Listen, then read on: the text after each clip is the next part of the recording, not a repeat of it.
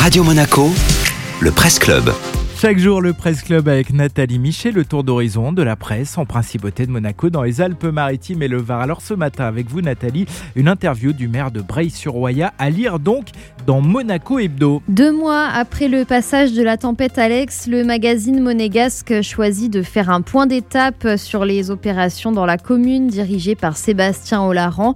On entame la phase de reconstruction, explique le maire de Breil-sur-Roya, mais il précise qu'en haut de la vallée, dans les villages les plus enclavés, la phase d'urgence a duré plus longtemps car les voies d'accès ont mis du temps à être rétablies.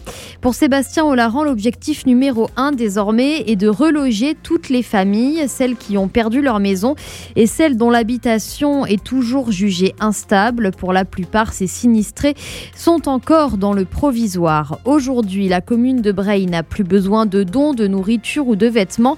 Ce qu'il faut, ce sont des bénévoles disposant d'engins pour faire des travaux d'ampleur qu'on ne peut pas faire sans avoir les machines spécifiques. Pour reconstruire tout ce qui concerne les biens communaux, il faudrait 20 millions d'euros selon Sébastien Olaran.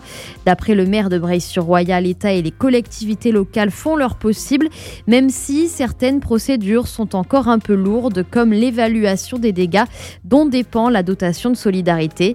Au-delà des difficultés et des incertitudes, Sébastien Olaran assure que les fêtes de fin d'année auront bien lieu, notamment grâce à l'élan de solidarité qui a mobilisé toute la France ainsi que la principauté de Monaco. Son espoir aujourd'hui, c'est que la vallée retrouve une vie normale avant l'été prochain. Merci beaucoup Nathalie.